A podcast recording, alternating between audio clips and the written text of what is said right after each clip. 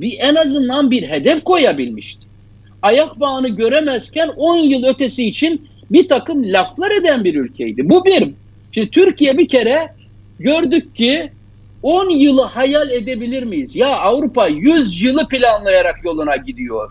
20 Var. senelik şehirlerin dönüşümünü, 30 senelik enerji dönüşümünü, 15 senelik eğitim dönüşümünü, 20 senelik teknik eğitim dönüşünü bunları hedefleyip milimetrik hayata geçirirken biz daha böyle basit planlar yapabiliyor muyuz diye kendimizi mutlu etmeye başlarken geldik döndük o ayak bağın ucunu göremeyen yılın başında yaptığı planları yılın ortasında tekrar revize eden ve bunu da yıl sonu geldiğinde tutturamayan 1990'ların çökmüş Türkiye ekonomisine daha berbat bir şekilde geri döndük.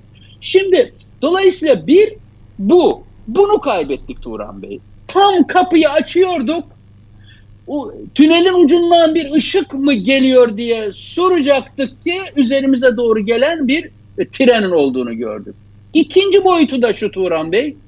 İşte Türkiye idare eden ekibin kapasitesi bu kadar. Yüzde kırkını bile tutturamayacakları, hedefine göre yüzde otuzunu bile tutturamayacakları, yüzde altmışını bile tutturamayacakları planlar yapıyorlar. İşte Türkiye'nin beşeri sermayesini, uzmanlık ekiplerini kimine Alevi diyerek, kimine solcu diyerek, kimine Kürt diyerek, kimine bizim partiden değildir diyerek ayrıştıra ayrıştıra, yok ede yok ete teşkilatlarına teslim ettiği devlette gördük ki hiçbir şey hesaplayamamışlar. Aslında arkada bir projeksiyon yok. Aslında arkada temel bir takım güvenilir, gerçekçiliği olan varsayımlar seti yok. Tek adamı mutlu etmek üzere böyle diyelim mutlu olsun adam. Aynen bakın hiç abartmıyorum. Aynen o ekip bir araya gelip böyle diyelim mutlu olsun. Çok da anlamaz bu işlerden. Bunları söylesin mutlu olsun. Tutmadığı zaman zaten biz de burada olmayız muhtemelen değil. Ben ben bu işlerin içinde bulundum Turan Bey Türkiye'de. Hem e, Kalkınma Bakanlığı'nın 10 e, yıl e, planlamalarını içinde bulundum. Hem de Türkiye'nin şu meşhur 500 milyar dolarlık ihracat hedeflerin açıkladığı raporların oluşturulduğu ortamlarda bulundum. Ama o ortamlarda bu sesleri maalesef duyuramıyorduk. Ee, şöyle diyorlardı, hocam bu senin dediğin şeyleri biz diyemeyiz. Bunları böyle açıklayamıyoruz. İnanın benden şöyle danışmanlık alıyordu o dönemdeki çeşitli kurumlar. Ya hocam bak böyle pozitif bir şeyler bul bize. Söyleyelim mutlu olsun. Şimdi bu dediğin seni habire eleştirip duruyorsun. Bize fırça atıyor. Biz bunları diyemeyiz ki. Yani danışman diye oraya aldıkları kişilere hayal gücünüzü kullanın. Fantazilerinizi geliştirin ve onu mutlu edecek rakamlar bize söyleyin diyen kurumlardan danışmanlık alıyor Recep Tayyip Erdoğan. İşte yaptıkları danışmanlığın, aldıkları teknik danışmanlığın, hesabın, kitabın bugün geldiği yer Türkiye'nin geleceğine yönelik hiçbir planlama iradesi, hiçbir basiret, hiçbir öngörü, hiçbir sektörde ve alanda yok. Mesele şu Turan Bey. Aslında daha vahimini şimdi söyleyeceğim bana göre. O mesele şu. Ya iyisiyle kötüsüyle bir cumhuriyet dönemi geçirdik. Artıları, eksileri, dibe vurmaları, çıkmaları, darbeleri, iyi yönetimler, kötü yönetimler falan filan. Fakat en azından ilk defa son 500 yıldan sonra Türkiye Cumhuriyeti modern batıyla aynı kurallara göre oynayarak, yarışarak, rekabet ederek bir yere doğru varmaya çalışıyordu. Dünyanın konuştuğu dili biz anlıyorduk. Bizim konuştuğumuz dili dünya anlıyordu. Oyunun ve kuralların farkındaydık. Yapabiliyorduk, yapamıyorduk. Geri kalıyorduk, bilmem ne yapıyorduk ama konu belliydi. Güzergah belliydi. E ne oldu sonunda? Gittik gittik şimdi konuştuğumuz dil ayrıştı. Sahip olduğumuz vizyon Avrupa'dan, küresel dünyadan dönüp Orta Doğu bataklığına saplandı. Ayrı bir yöne doğru gidiyoruz. Özlemlerimiz, hayallerimiz 500 sene, 1000 sene öncesine döndü. Dünyanın peşinde koşup yarışıp elde etmek istediği şeylerle ilişkimiz kalmadı beni en çok hırpalayan bu Turan Bey artık tümüyle o yani el, 100 senede kurduğumuz böyle etle tırnak evet. gibi etle doku gibi birbirine yapışarak iç içe geçen size şunu söyleyeyim. Bakın Japonya'da bir zamanlar Asya'nın dibinde bir ada devleti olarak Konfüçyüs kültürünün e, etkisinde, Çin kültürünün etkisinde farklı bir dil kullanıyordu. İşte Atatürk gibi Japon e, reformlarını Japonya'nın yapan Meiji e, devrimlerinin başarılı olması ve İkinci Dünya Savaşı'ndan sonra da Amerika'nın etkisinde kurulan yeni rejimde ve sistemde Japonya daha barışçıl ve akılcı olarak yeniden o dünyanın diline döndü. Dünya ile aynı yarışın, aynı oyunun içine aynı parametrelere girdi. Oturup kalkıp, oturup kalkıp dünya bizim altımızı oyuyor demedi. Atom bombası atmış Japonya ile stratejik ortağı yaptı. Almanya, Fransa, İngiltere, Rusya, Amerika tarafından dörde bölündü. Almanya bunlara bizim düşmanlarımız deyip ayrışmak yerine bunlarla stratejik ortaklık yaptı. Oturup kalkıp bizi yok edecekler, bizi yok. Bakınız NATO müttefiki olarak Amerika'nın en büyük e, inovasyon gurusu literatüre giren e, uzman Türkiye'nin üretim desenini ve yapısını iyileştirmek için Türkiye'ye geldi Turan Bey. Ve bu kişinin Amerikan ajanı CIA ajanı olduğu iddiası yayınlandı. O uzman Türkiye'den kalktı nereye gitti biliyor musunuz? Amerika'nın iki tane atom, atom bombası attı Japonya'ya gitti. Yıl 1950'ler. Japon malı, tapon malı derlerdi. Yani Çin malı gibi kötü mal almayın denirdi Japon malları için. Amerika'nın e, Deming, soyadı Deming'dir, o isimle bilinir. Deming'in Japonları öğrettiği üretim ve verimlilik devrimiyle Japon kalitesi ve Japonların markaları dünyaya çıktı. Dolayısıyla dünyadan kopmak böyle bir şeydir. Artık bütün gö baktığınız yerlerde size batacak bir çivi görmeye başlıyorsunuz. Döviz, altın, faiz. Yani yatırım denince e, biz özellikle bu üçlüyü anlıyoruz. Peki Böyle mi gerçekten? Yatırımlardan ne anlamalıyız? Yatırım lafı deyince insanlarımızın arasında bir anket yapsak Turan Bey, e, yüzde sekseni o dediğiniz e, döviz, faiz, altın konusu aklına evet. gelir.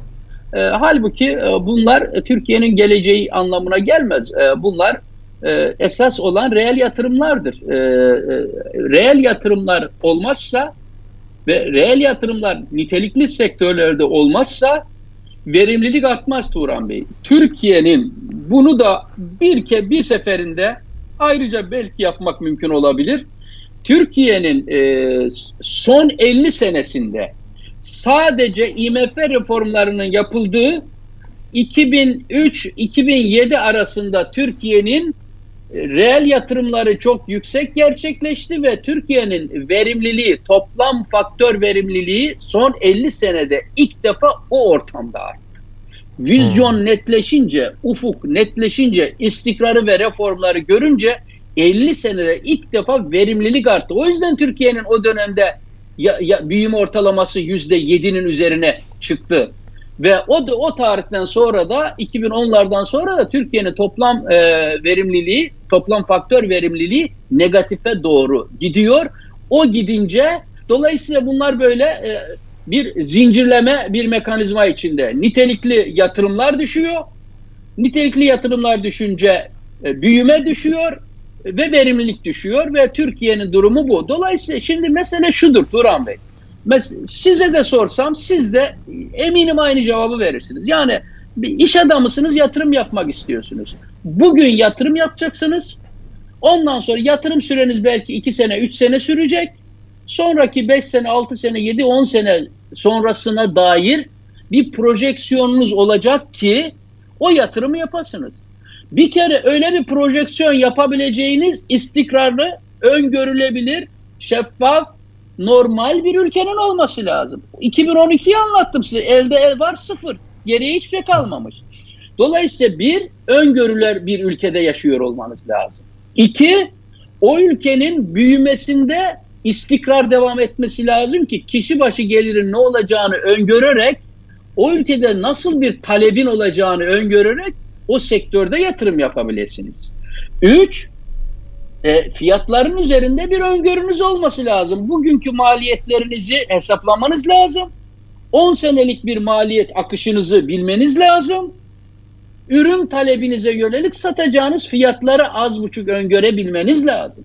E şimdi bunların öngörülemediği bir yerde pazarın, fiyatın, rekabet, hukuk koşullarının, büyümenin, kişi başı gelirin, vergi mevzuatının, vergi aflarının, sübvansiyonların öngörülemediği bir yerde ne olur Turan Bey? Bu korkunç belirsizlik ortamında yok olduğu ortamda hiç kimse risk almaz. Bu risk yönet bu bir risk değildir zaten. Risk kumar değildir.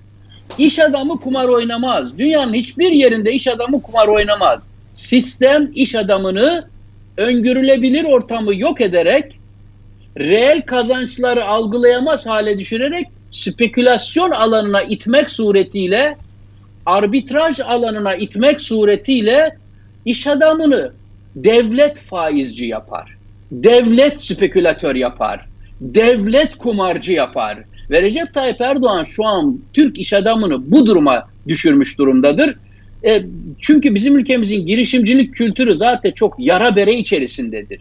Tam da filizleneyim, tam da başını yerden kaldırayım, yeni incubation'lar, yeni ana rahmine düşecek projeler geliştirelim, yeni startuplar, yeni ekosistemler kuralım diye kıpraşırken Recep Tayyip Erdoğan o huysuz inekler vardır. Süt verir. Tam sütü alıp kalkacak gibi çifte koyar. Sütü mütü döker. Türkiye'ye bunu yaptı ve maalesef bütün iş e, oluşumunu yok etti. Böyle olunca Türkiye bugün ağır bir yatırımsızlık ve üretimsizlik ortamından geçiyor. Bunun en belirgin olduğu alan Türkiye'nin tarım kesimi Turan Bey. İşte son her programımızda neredeyse konuştuk enflasyonu çıldırttı ve halk alamaz duruma düştü diye tahılda, hububatta, yağda, tohumlarda bütün gümrükler, vergiler kaldırılıyor ki yakında seçime girecek. Bu halk aç kaldı. İşte seçim ortamı yine gelecek. Yine indirim mağazaları kurmaya başlayacaklar. Yine halkı e, e, kandıracak ucuz ekmek e, büfeleri açmaya başlayacaklar. E, yatırımsızlık, üretimsizlik ortamında e, teknoloji içeriği ürünlerimizin gelişemedi Turan Bey. Türkiye'nin e, ihracatında teknoloji, yüksek teknolojinin payı yüzde dördü bulmuyor hala. Rakiplerimizde yüzde otuzlar civarında yüksek teknoloji payı var. E niye? Çünkü eğitimin içeriği, öğretmen kalitesi, üniversitelerin çökertilmesi, sanayinin bağ, sanayiyle üniversitenin bağının tümüyle kaybolması, Türkiye'nin dünya değer zincirinden kopması Turan Bey yabancı sermaye gelecek. Alman, Avrupalı kendi sektöründe yatırım yapacak ve entegre olacak. Sende üretecek, alacak. Sana teknoloji transferi yapacak, know-how transferi yapacak, parayı getirecek, kuracak. E şimdi gördük işte geçen hafta yine konuştuk. Kaçan kaçana, yerli evet. kaçıyor, yabancı gelmiyor. Gelmiş olan yabancı fabrikaları demonte edip e, o, yüklenip gitmeye başlamış. Ve ne oldu Türkiye? Bütün bunları kaybedip varsa yoksa dünyanın 20 katına varan faiz oranlarıyla sıcak parayla e, tulumbayı 5 ay daha çevirip bir seçim daha alabilir miyiz moduna girmiş. Zaten devamında seçim meçimi de olmayacak bir ülkeye gitmiş durumda. Şimdi ama biz bunların üzerinde çok fazla maalesef duramıyoruz. Çünkü e, halkımız zaten bu tür konuların konuşulmasına da ilgisini kaybetti. Onun için ben e, e, e merak edilen kısmına geçeyim. Bu bu yatırım konusunu, bu üretim deseni konusunu bir kalkınma iktisatçısı olarak, bir uluslararası ticaretçi olarak çok çok konuşmuş olmamız gerekiyor. Fakat ikinci kalemdeki tabii ki bu halkımızın da e, merak ettiği konulara girelim. Geçen önce e, ayki programımızda, geçen haftaki programımızda söyledik Turan Bey yüzde yirmilik bir fahiş e, e, faizin verildiği, bir temerrüt faizinin verildiği yere bir şey söyleyeyim mi size? E, uluslararası sermayeye kapalı kapılar arkasında Recep Tayyip Erdoğan faizi nereye kadar çıkaracağını söylemiş. Onu içeridekiler bilmiyor. O yüzden de şu an Türkiye'ye e, gel e, yeterince döviz girmemesine rağmen döviz düşüyor. Çünkü bu söz verilmiş. Ben size söyledim. Nasıl ki 2018 yılındaki faizler %8'den birkaç ay zarfında %25'e çıkartıldıysa Recep Tayyip Erdoğan tarafından nasıl ki o zaman da faiz haramdır çözüm İslam ekonomisi deyip deyip faizi çakıyor idiyse şimdi de %17'ye çıkardı ama tek celsede yapmayalım prestijim çok berbat oldu Buna yedire yedire gizliye gizliye alıştıra alıştıra yapalım diye uluslararası sermaye söz verdi ve ben size onu da haber verdim burada. Yüzde 25'lere doğru evet. gidecek. E böyle bir ortamda sıcak para biraz gelir.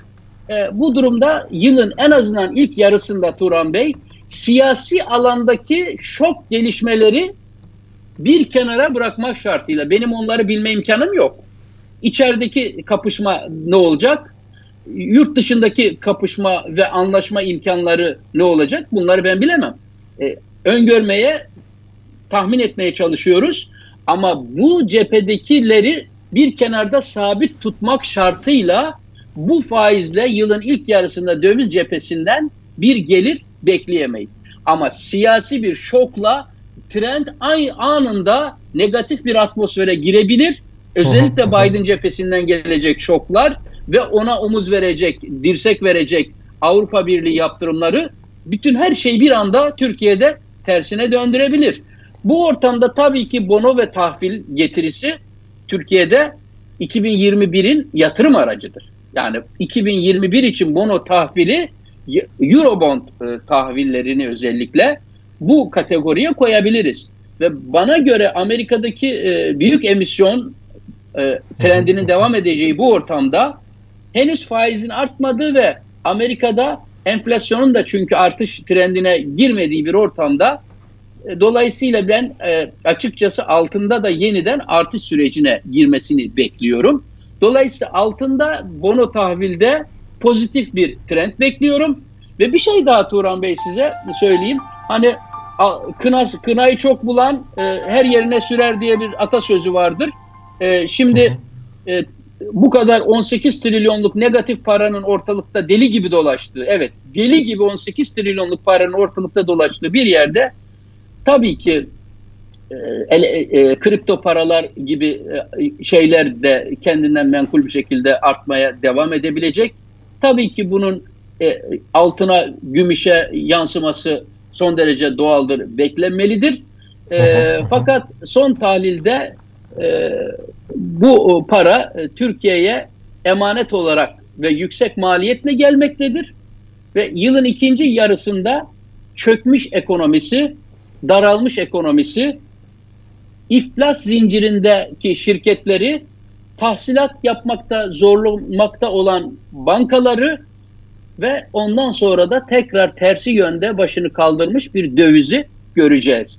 Hele Amerika'da e, artık ortam pozitife döndüğünde hele bir enflasyonist bir hareket ve faiz artışının haberi çıktığında o zaman Türkiye'nin işte 2023'e doğru giderken benim dolar 15 TL olacak dediğim senaryoya doğru gitme ihtimali vardır. İhtimali vardır diyoruz çünkü hayat çok dinamik. Gelişmelere kim nasıl tepki verecek bilmiyoruz. Belli senaryonun altında ben konuşuyorum o senaryo e, çerçevesinde e, değerlendirmemi ve beklentilerimi arz ediyorum. Bu şekilde anlaşılmalıdır bu da.